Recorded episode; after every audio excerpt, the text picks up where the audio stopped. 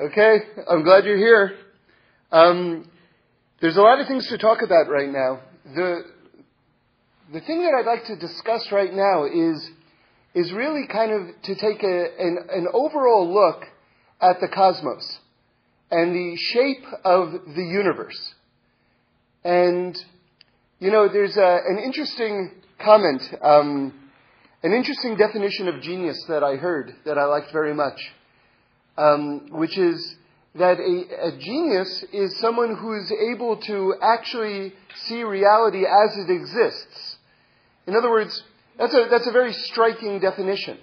The ability to see reality as it actually exists, because a lot of times we identify um, genius with the ability to conjure something completely new. And yet, if you look at Einstein, for instance, if Einstein's, if one of Einstein's contribution was to recognize uh, a curved universe, he didn't invent that. He saw what was there. So that's a, that's a, that's an amazing thing. In other words, sometimes, sometimes the greatest thing that you can do is actually appreciate what is actually already here. And of course, we've got um, from the Torah the notion that all are blind until God opens their eyes. And there's a, uh, an amazing miracle. It's a miracle and it's not a miracle, but it is a miracle. That's, that's, that's given in the account of when uh, Hagar and Yishmael have left the house of Abraham and Sarah, and they're in the desert, and they haven't got any water, and they're basically, they're going to die. And they're, they're, they're praying to God, and they're basically on their, at the end. They're at the end of their life. In the middle of the desert, no water. And it says God opens their eyes and he shows them that there's a well just a few yards away. In other words, in other words, God didn't create a miracle and, and make a well. The well was already there. But he opened their eyes to see what was there.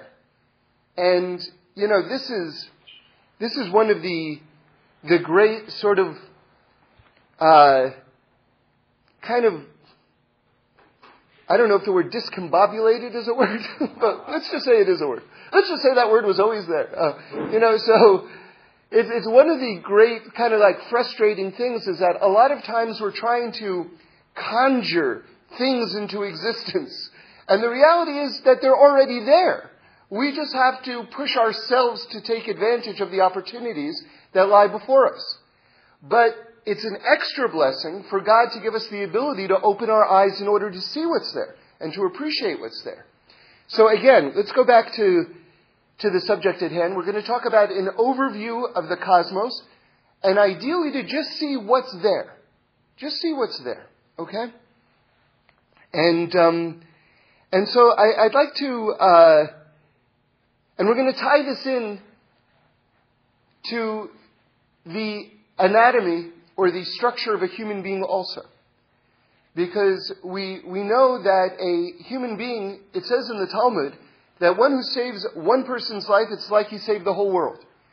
And one of the things that we learn from that is that each human being is a microcosm of the structure of the entire, of the entire world. We know that um, one of the ways of analyzing reality and creation is, is the ten sefirot. These are this is just the, the, the energies that God used to, to create the universe. And we know that those ten sefirot exist as sort of like in the larger sense in the universe, but they also exist within each person. If you ever look at sort of these Kabbalistic um, representations of the energy sources within a person, you'll see that the ten sefirot correlate inside the human being as well. And there you see an example of what I'm talking about, how each human being is a microcosm of the entire universe.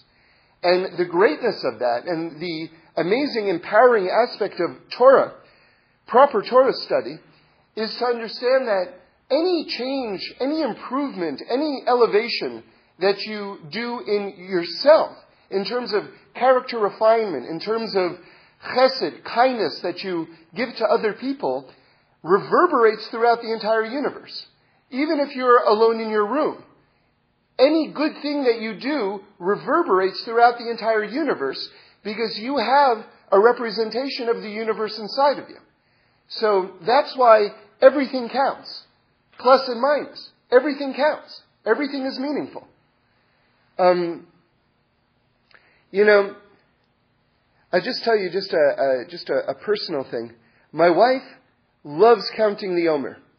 We're in a period of the calendar right now where um, it's between Pesach, Passover, and Shavuos, which is the holiday of the, the receiving of the Torah. And there's 50 days in between these two great holidays. And we're supposed to count the days leading up to the receiving of the Torah. That's one of the mitzvahs in the Torah. And, um, and she, we, we, she loves having the children count. She loves counting. She loves having all of her friends count and reminds them. And really, it's one of her joys, this, this counting process. And, you know, just, again, just a, just a, just, just a personal kind of thing. And I'm, I'm, I'm going on the subject of just how important everything that we do is. So I've got like an eight year old girl, and she was so tired. We, we went out, uh, and we were walking home, and she was so tired, and it was just, you know, very difficult for her to wake up on this person's couch and then walk in the dark and everything like that. And, um, and, uh, my wife Judy said to her, Did you count the Omer? And that she's eight and she's miserable. She doesn't want to think about counting the Omer at this moment. You know, but what's the point? the point is, is that when she gets older, when she gets older, she's going to realize how important it is, this counting. In other words, so many of the mitzvahs, they're so empowering because we realize these little things that we're doing really are important and really mean something. And they lend so much significance to our, to our lives. And, and when you grow up with that, or when you sort of like emerge in that stream, it just, life changes. Life just becomes more beautiful and more meaningful. And I don't, I'm not exactly sure how someone who isn't connected with these type of teachings does it. You know? I don't, you know, Shabbos, let me just say something about Shabbos. Shabbos is a microcosm of the end of days, the fixing of the world.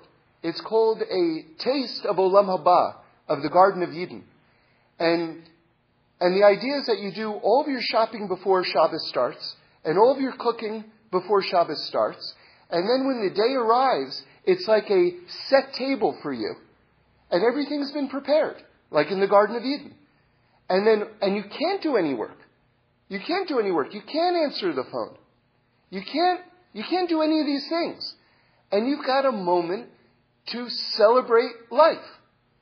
And so, so, so much, especially in this Western society that we live in, which is so money driven and so success driven and everything like this.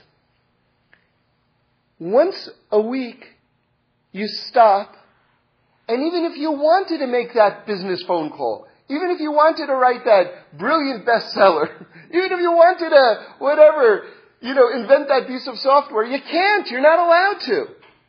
Which means that for one day a week, you get to just enjoy life.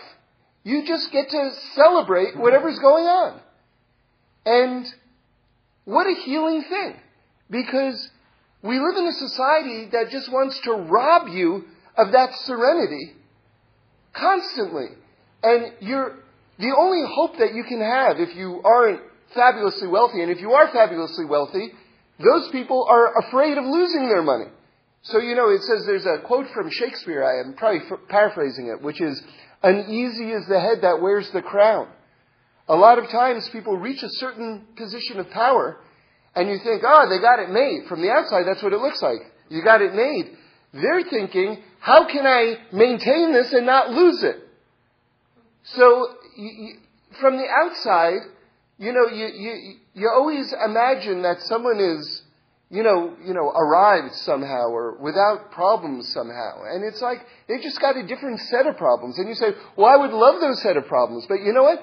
They would not love those set of problems. For them, they're genuine problems that are as bothersome to you as your problems are to you. So we, this, this idea that, oh, at a certain point I get this, or I've got that in my bank account, or whatever it is, then that's when everything all of a sudden, all the problems go away. That, that's, that's a myth. It's a myth. And it's really from the Yetzer Hara, from the negative, evil inclination, which is coming to take us out of the moment. Because the moment is our most precious space. And, and, and Shabbos allows you to dwell in the moment. That's, that's the greatness of it. You can just sort of like be here. It's a fantastic thing. Okay, so I want to return back to this notion of just the, just the overview of the universe. And, and, uh, let's, let's begin with this question. I think that this is an important piece of information that I'm about to share with you because I think people wonder about this and they don't think it through. And, and so I'm going to help you sort of like synthesize some, some, some, some things right now. And then hopefully you'll have a proper visualization that will allow you to see things as they actually are. Okay? So imagine, let's just sort of do a kind of a thought exercise. Um, imagine you're in a rocket ship with unlimited fuel, okay? And it's just pointing straight up. And you're just traveling and traveling and traveling straight up in your rocket. Well, you're going by planets and stars and galaxies and black holes and you're, you're going through trillions and trillions Right? I saw somewhere, I don't know if this is accurate, but just the fact that someone wrote it with confidence is, is alarming enough. That there are more heavenly bodies than grains of sand. I mean, that in itself is just outrageous. So, just going up and up and up and up, you're traveling, you're traveling, you're traveling, you're traveling. Okay, when does it end? Does it end? When, when we talk about heaven, we're talking about a spiritual place. When do you hit heaven? Is there a line of demarcation? And what I'd like to suggest is yes, yes, there is. Um, now listen to this. It says, and and I think that uh, one of the reasons why this idea that I'm sharing with you is maybe not more widely known is because when when the Torah gives a, a, a word for it, and especially the English translation for it, is so abstract and we never run into it that it's, it's, it's, it's confusing. So it blocks this piece of information that I'm trying to share with you. The word is rakia. Rakia is translated as the firmament. Do you know what the firmament is? I don't. I have no idea what the firmament is. but this word rakia is a very important word. A very, very important word. So, what is the Rakia? Now, I was very blessed to, I was wondering about this, actually. And then that day, maybe it was the next day, but it was right after I was wondering about what I'm sharing with you right now. I was fortunate enough to attend a, a, a class with Rabbi Simcha Weinberg, and he said, in the name of his father, just as an aside during a lecture about something completely different, mentioned that the word rakia means gravity. That God created gravity with this word. A very interesting idea. Now let's, let's go back to this rocket ship ride that we're all taking. Now we know that, Kabbalistically speaking, one of the descriptions and the, the visions of this world is that this world is stratified into four different layers, or what they call four worlds. We are talking about our world, but each one is so stratified and distinct from the one on top of it that we can use the word world to describe them as different things, but you shouldn't think that they're parallel universes or anything like this. It's just one stream. And the, the way of conceptualizing this that I'm always sharing with you, but I, I just think it's so nice and practical, I'll say it again, is that we have this concept that one of the ways that God used in terms of creating this world was a term called tzimtzum, which was that God took his infinite light, or an aspect of his light, right, and condensed it, and kept on condensing the light until it became uh, a solid physicality, which is this physical universe. So, in other words, there is a, again, to help you conceptualize this, imagine you've got ice. Ice is material, it's physical, and the molecule is H2O. Then, if the ice becomes cooled down, the molecules start moving faster and it becomes water. But the molecule is still H2O, it's still the same substance, even though it looks different. Now imagine you boil that water. It becomes gas and you can't even see it anymore. But that water vapor, the same molecule is H2O. So now let's look at it in the reverse pro- process, okay? You've got this water vapor, that's like God's light, and He condenses it. And that same godliness becomes conven- con- condensed into, say, water. And then it becomes condensed into the physical universe. But it's all God's light. It's all the same matter. Do you understand? So, so at a certain point, the heavenly spheres, like when we use a term like Atzilus, which is the, the, the greatest of the four worlds, the, the highest, the most, you know, ethereal. When we talk about, when we talk about these spiritual realms, this is on the level, if you will, of water vapor, right? I mean, it's beyond any physicality. But I'm just trying to make a connection to the example that I'm giving. And so as it becomes condensed at a certain point, the universe took on a physicality. Right? And that means that there is a border to the universe. That border is when gravity is created. That's the firmament. That's the rakia.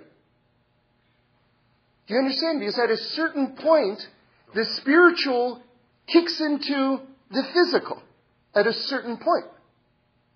Right? So, so now let's take 10 steps back and imagine a map of the universe before you. You've got the heavens with all the trillions of heavenly bodies, but at a certain point, there's a rakia, and by the way, you want to hear something very interesting? The word in modern Hebrew, rakia, you know what that means? Ceiling. Like, like the top of a room, a ceiling. Okay? So, at a certain point, you've got your ceiling, you've got your rakia, and then the spiritual realms begin. But it's all one. So if you want to know where is heaven, that's, that's where heaven is, you know? Like, okay, so that's, that's the overview. So that's seeing where we dwell, where, what, what it is, you know? Now you've got a picture, okay? Now I want to go deeper into this. So, so interestingly, Rabbi Weinberg also shared something very beautiful. He said, if you look at the, um, the account of creation in the Torah, and you um, ask yourself the following question What is this, this story of? What story is being told at the very beginning in the Garden of Eden? So you can give a lot of answers. But, very compellingly, he quotes this passage. It's uh, chapter 2, verse 4. And this is this, this, this verse is coming right after the account of the seven days of creation. So God has just created the universe. He's created Shabbos on the seventh day, right? The, the, the universe, thus putting a soul into the physical structure of the universe. That's what Shabbos is. It's the soul of the world. Okay? So now the world has a body, the world has a soul, which is Shabbos. And now we have this verse. This is the story of the heavens and the earth. In other words, God is telling you, you know what the, you know what's going on right now in our lives and the world and everything like that? Do you know what all of reality is? This is the story of the heavens and the earth. And the relationship between the heavens and the earth. That's what that's what this is. That's what we're doing. Okay. Now, now let's approach this discussion from a slightly different angle. And I want to get back to show you how the human body is a microcosm for the physical universe, and and actually the universe in its entirety, actually, and um, and to show you this, to talk about a particular name of God. Now, remember, whenever we discuss the names of God, it's always very important to understand that we're only talking about the God of Israel. We're only talking about the master of heavens and, and the earth, the creator of heavens and the earth, the author of the Torah. That is, God looked into the Torah, He made the world. That is, that is reality. There's only one God. And when we say that there's only one God, we don't mean that our God is stronger than your God. Our God is, can beat your God up. That's not what we're saying. We're saying there's only one God. That's it. Nothing else exists. And in fact, in the universe, nothing else exists. All there is is God. That's all that exists is God. Okay? So, so it's very important that when we say God is one, we really mean it. We really mean that. So, so when we talk about different names of God, we're, we're approaching God or God is inviting us to, because God is infinite and it would blow out our brains if we just tried to absorb it all. We couldn't, even if we tried. So, so God very lovingly uses different names to describe different aspects of his attributes so that we can sort of like absorb how he's interacting with creation in different ways. Sometimes it will be through mercy. Sometimes it will be through din or judgment. Sometimes it will be in, in different ways. So, so the different names key us into different ways that God is interacting with creation. Okay, but it's only talking about the one God of Israel. That's all we're talking about. Okay. So, and I also think it's helpful to say, I always try to mention this at the same time as the other thing, that um, each one of us has different names. So, for instance, my kids call me dad, but my wife doesn't call me dad. My wife calls me honey, right? And at a at a place, you know, someone will call me, maybe one of my kids' friends, Mr. Sachs. So these are all, and God willing, I'll have grandchildren, and they'll call me grandpa or something like that. So you, you know, or some people call me by a nickname. So each one of us has different names that are accurate manifestations of how we are revealing ourselves at that moment in that relationship. Do you understand? So the same is true for God. So those are the different names describing how he's revealing himself at that moment. Okay. So important to understand. Okay. So now let's talk about this particular name. And we're going to see some very interesting things right now. Thousands of years before the Big Bang Theory, we understood how God created the world. And it's a very parallel understanding. You know, it's amazing how much science is still catching up with Torah. And, and so God took one physical particle, one tiny particle of matter. And this was from the foundation stone of the Holy Temple in Jerusalem. So this is, I mean, this is at the very beginning of the universe. We're talking about the initial moment of the universe, okay? God took this physical particle and then he just expanded it. He just sort of like, he blew it up, if you will. That's the Big Bang, right? So he blew it up and expanded it and expanded it and expanded it till it became the physical universe. And then God used this particular name, Shaddai. And then that completed the universe. In other words, that put borders, if you will. It means literally enough. Yeah. That it, it just put parameters around the physical universe. Okay? Now again, let's go back to what we were discussing before about this notion of a rakia, of a firmament, of a ceiling. Right? So you see now that God at a certain point said this name and he commanded the physical universe to stop expanding. Do you see? But then there's still the spiritual worlds that surround the physical universe. Do you see it in your head? Do you follow? Do you understand? So, so it works very nicely. Now, what about physicists who say, well, the world is still expanding, or, or, or, or maybe it's contracting, or maybe it's contracting and then expanding? You know, there are different theories. So what I would like to suggest is that if you, that you think of it in the following way. Imagine you're blowing into a balloon. Well, the more you blow into a balloon, the bigger it gets. But there's still parameters on the outside of the balloon. Right? So, in other words, however big the universe is getting, there's still, it's like a balloon, there's still an outside, a, a border around it. That's the rakia. And then you have the spiritual world surrounding that. Okay. So, so one of the things that's so amazing and so instructive about this is that we have to take a step back for a moment. You know, I mentioned the detail, but it's not a detail. It's huge. What physical point did God use as the first point of creation? The foundation stone of the Holy Temple in Jerusalem, the Beis Hamikdash. How awesome is that? In other words, let's just think this through for a moment. What does that mean? That means the entire universe is created out of the Beis Hamikdash, the Holy Temple, or the entire universe is the Holy Temple. Now, let's just try to grasp that thought for a moment.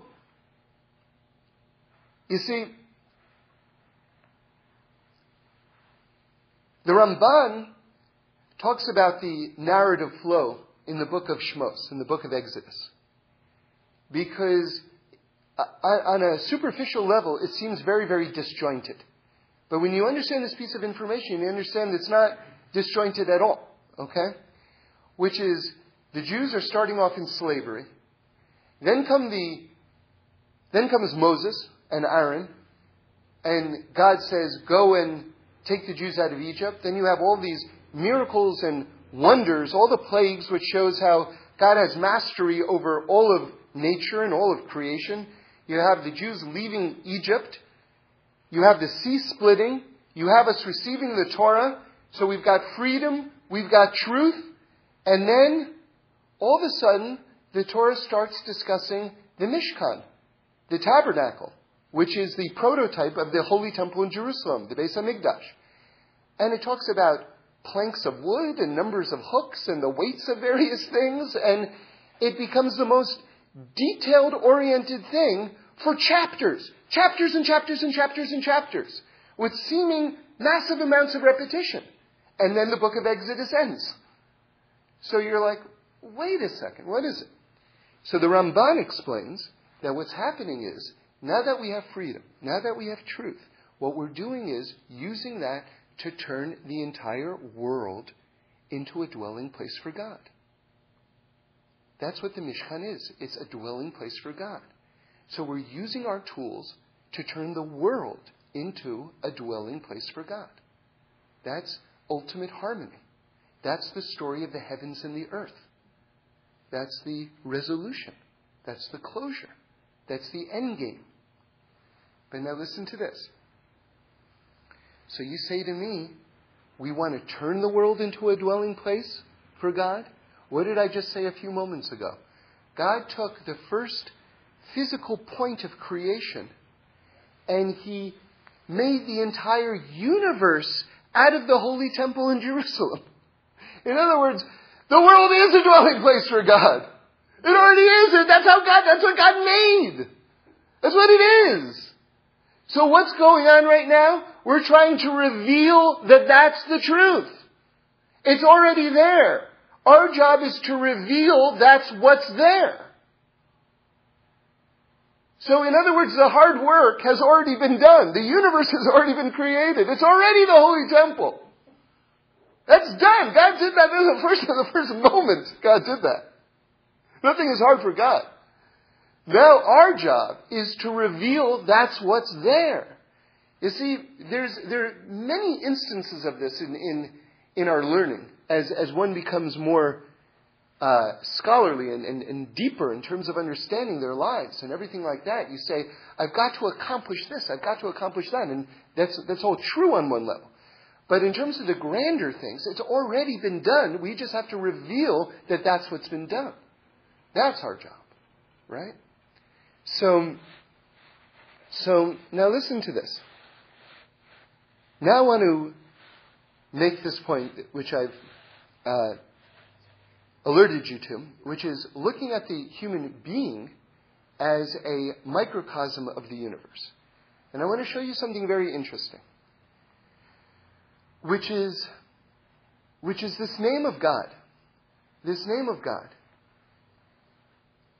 which God used to put sort of parameters on the physical universe, on the universe, which is Shaddai, right? And that begins with the letter Shin, right? So Rabbeinu Bachaya, one of our greatest rabbis, um, who lived at the end of the 1200s and beginning of the 1300s, said that men and women both have the letter Shin on their bodies. Okay? So it's not on your fingers, it's not on your toes. What he says is the letter Shin is this area underneath your nose where your nostrils are formed. If you sort of like lift your head back, you'll see there's the letter shin is right there. And that God, that is the area where God breathed life into us. Because, you know, the, the way we were created is God formed us. And that in itself is an awesome teaching and I'm going to go to it in a moment, and God blew the breath of life into us.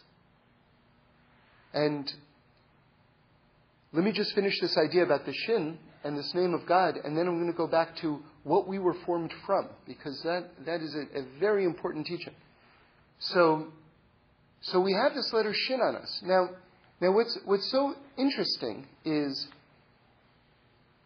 everyone knows that if you look on a mezuzah, which goes on the parameter of a door, every mezuzah has the letter shin on it.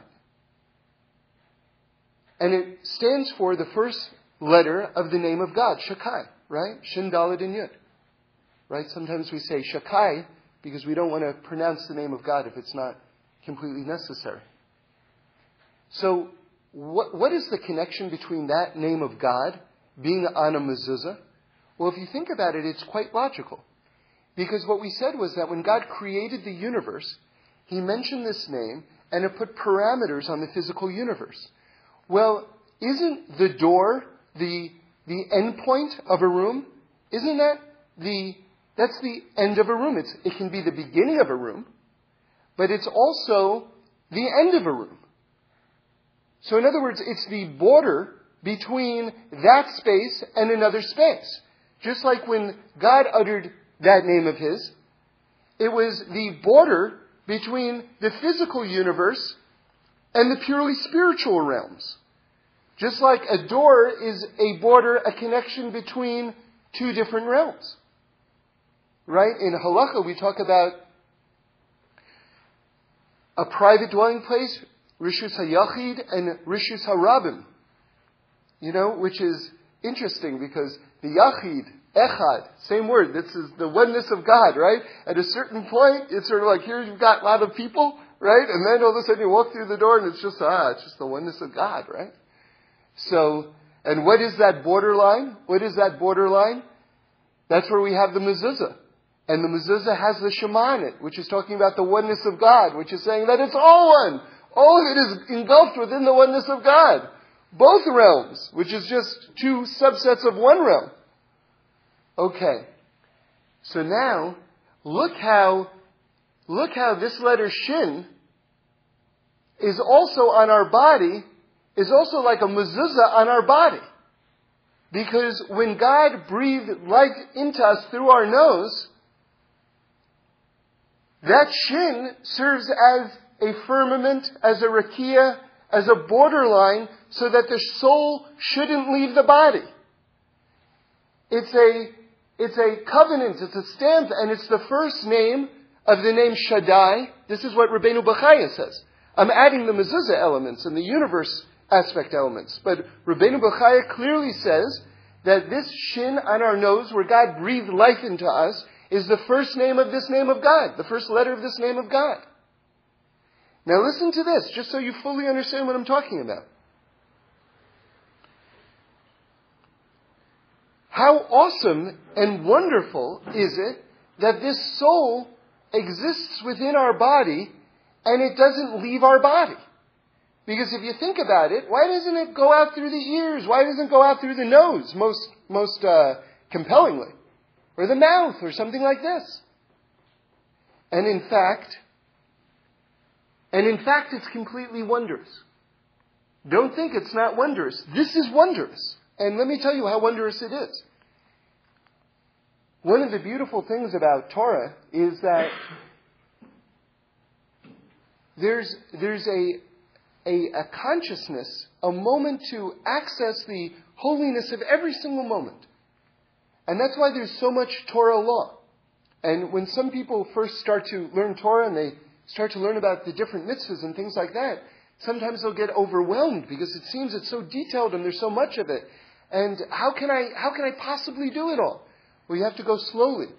Halacha, which is translated as law, but it really means the flow, it means the divine flow, also means the word to walk. You go slowly. You take on a teacher, and you just, just little piece by little piece, one step at a time. And, and so there should be so much halacha. There has to be so much halacha because God is showing us how to access the holiness of every single moment in all of life. So it has to be comprehensive. Not in order to tyrannize us or to depress us or to enslave us, God forbid, or to control us, God forbid, but to liberate the soul to be able to access the holiness of every single moment. So one example of this is that, is that there's a blessing that we say after we go to the bathroom. And the final, it's a, it's a few lines, this blessing. But the, the, the end point of the blessing, which is a summary of the blessing, is we say, Baruch Hashem, Rofei Kol Basar, Umafli La'asos, which is translated as, Blessed are you, Hashem, who heals all flesh and acts wondrously. Right? Umafli means wonders. There, there are miracles that are happening. Okay? By the way, it's, it's worth it just to read the entire blessing in English, just so that we understand that there's a salvation occur, that occurs every time we go to the bathroom. And, and, and here's the full blessing. I'm going to return to the wonder, wondrousness in a moment. Blessed are you, Hashem, our God, King of the universe, who fashioned man with wisdom and created within him many openings and many cavities. It is obvious and known before your throne of glory that if but one of them were to be ruptured, or but one of them were to be blocked, it would be impossible to survive and to stand before you. Blessed are you, Hashem, who heals all flesh and acts wondrously. Because when you think about it, it's something that we think is very base and perhaps very ungodly. If you think about it, there's an incredible, God is saving our life every time we go to the bathroom. Literally. Literally. So, so the Ramah one of the greatest Torah commentators, whose, whose uh, commentary is part of the Shulchan Aruch, which is the book of Jewish law. So this is, is a major, major, major figure in, in Torah. And um, the Ramah explains what does it mean God acts wondrously? And he says the following that how could it be that the soul doesn't fly out of one of the holes in your body? how could it be? And just so you're fully understanding what I'm talking about, I'd like to offer the following visualization. Imagine I blow into a balloon and I don't tie the end of the balloon and the air doesn't come out. would you would you agree that that would be a miracle? Would you agree that that would be a miracle? You blow up a whole balloon, don't tie it, and the air stays in? That's what we're talking about. That's what we're talking about. And why does it stay in? Why does it stay in? Remember, Where does this ancient tradition of saying, God bless you, come when a person sneezes? Because the belief was that soul is going to fly out of the nose. You know, when God took Nadav and Avihu, it says, it's taught, that God sent a fire up through their nose and took their souls out through their nose. But again, now let's go back several steps. We've got this letter Shin guarding the entrance to the soul, which stands for this name of God, which means enough, which makes a border. And just like God said that name when He created the physical universe, and that made a separation between the physical universe and the purely spiritual worlds, so too it made a border between our soul, which is a piece of God, which is purely spiritual, and that it shouldn't leave. And that it shouldn't leave our body. It made a border right there. Just like the shin is a border on a room, connecting two realms.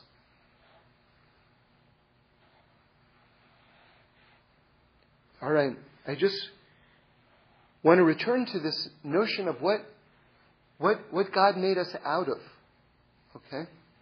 And maybe, uh, maybe we'll begin to end with this uh, thought. So, so there's two very important teachings about when it says that God took the dust of the earth and He created us. There are two very important ideas here that I want to touch on. At least two, but I'm just going to say two. One is that God took dust from all four corners of the world that He created us with. And then He brought us into the Garden of Eden and breathed life into us.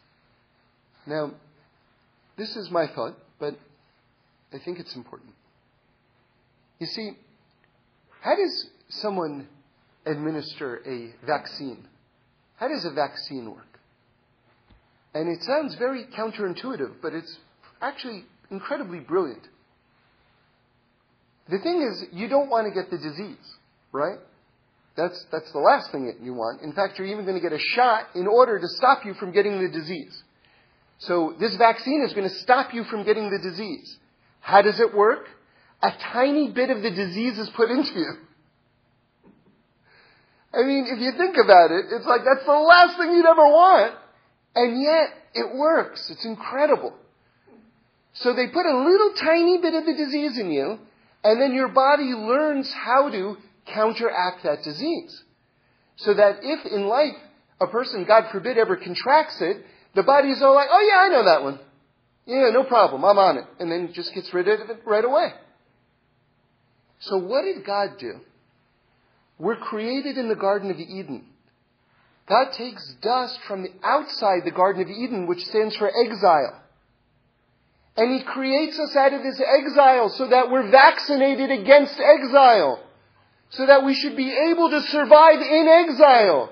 Because God knows that we're going to eat from the tree of knowledge. God knows that we're going to leave the Garden of Eden. And now all of a sudden we've got the tools and the ability to survive exile. That's number one. Number two is that where else did God take this dust from? From the Beis Hamikdash from the altar, from the area of the Holy Temple, from the place where we ask God for forgiveness, where we atone for mistakes that we've done. God literally created us out of forgiveness. This is one of the most awesome teachings in the world. If you can't forgive yourself, now you can forgive yourself because you're literally made out of forgiveness. What do you think you're made out of? You think God did that by accident? He can't draw earth from any other place? You know how big the world is? He took it from the place of the Mizbeach, the place of the altar, in the base Beis Hamikdash, in the Holy Temple. We're created out of forgiveness. Literally. We have to understand that. we have to know that. We have to know that.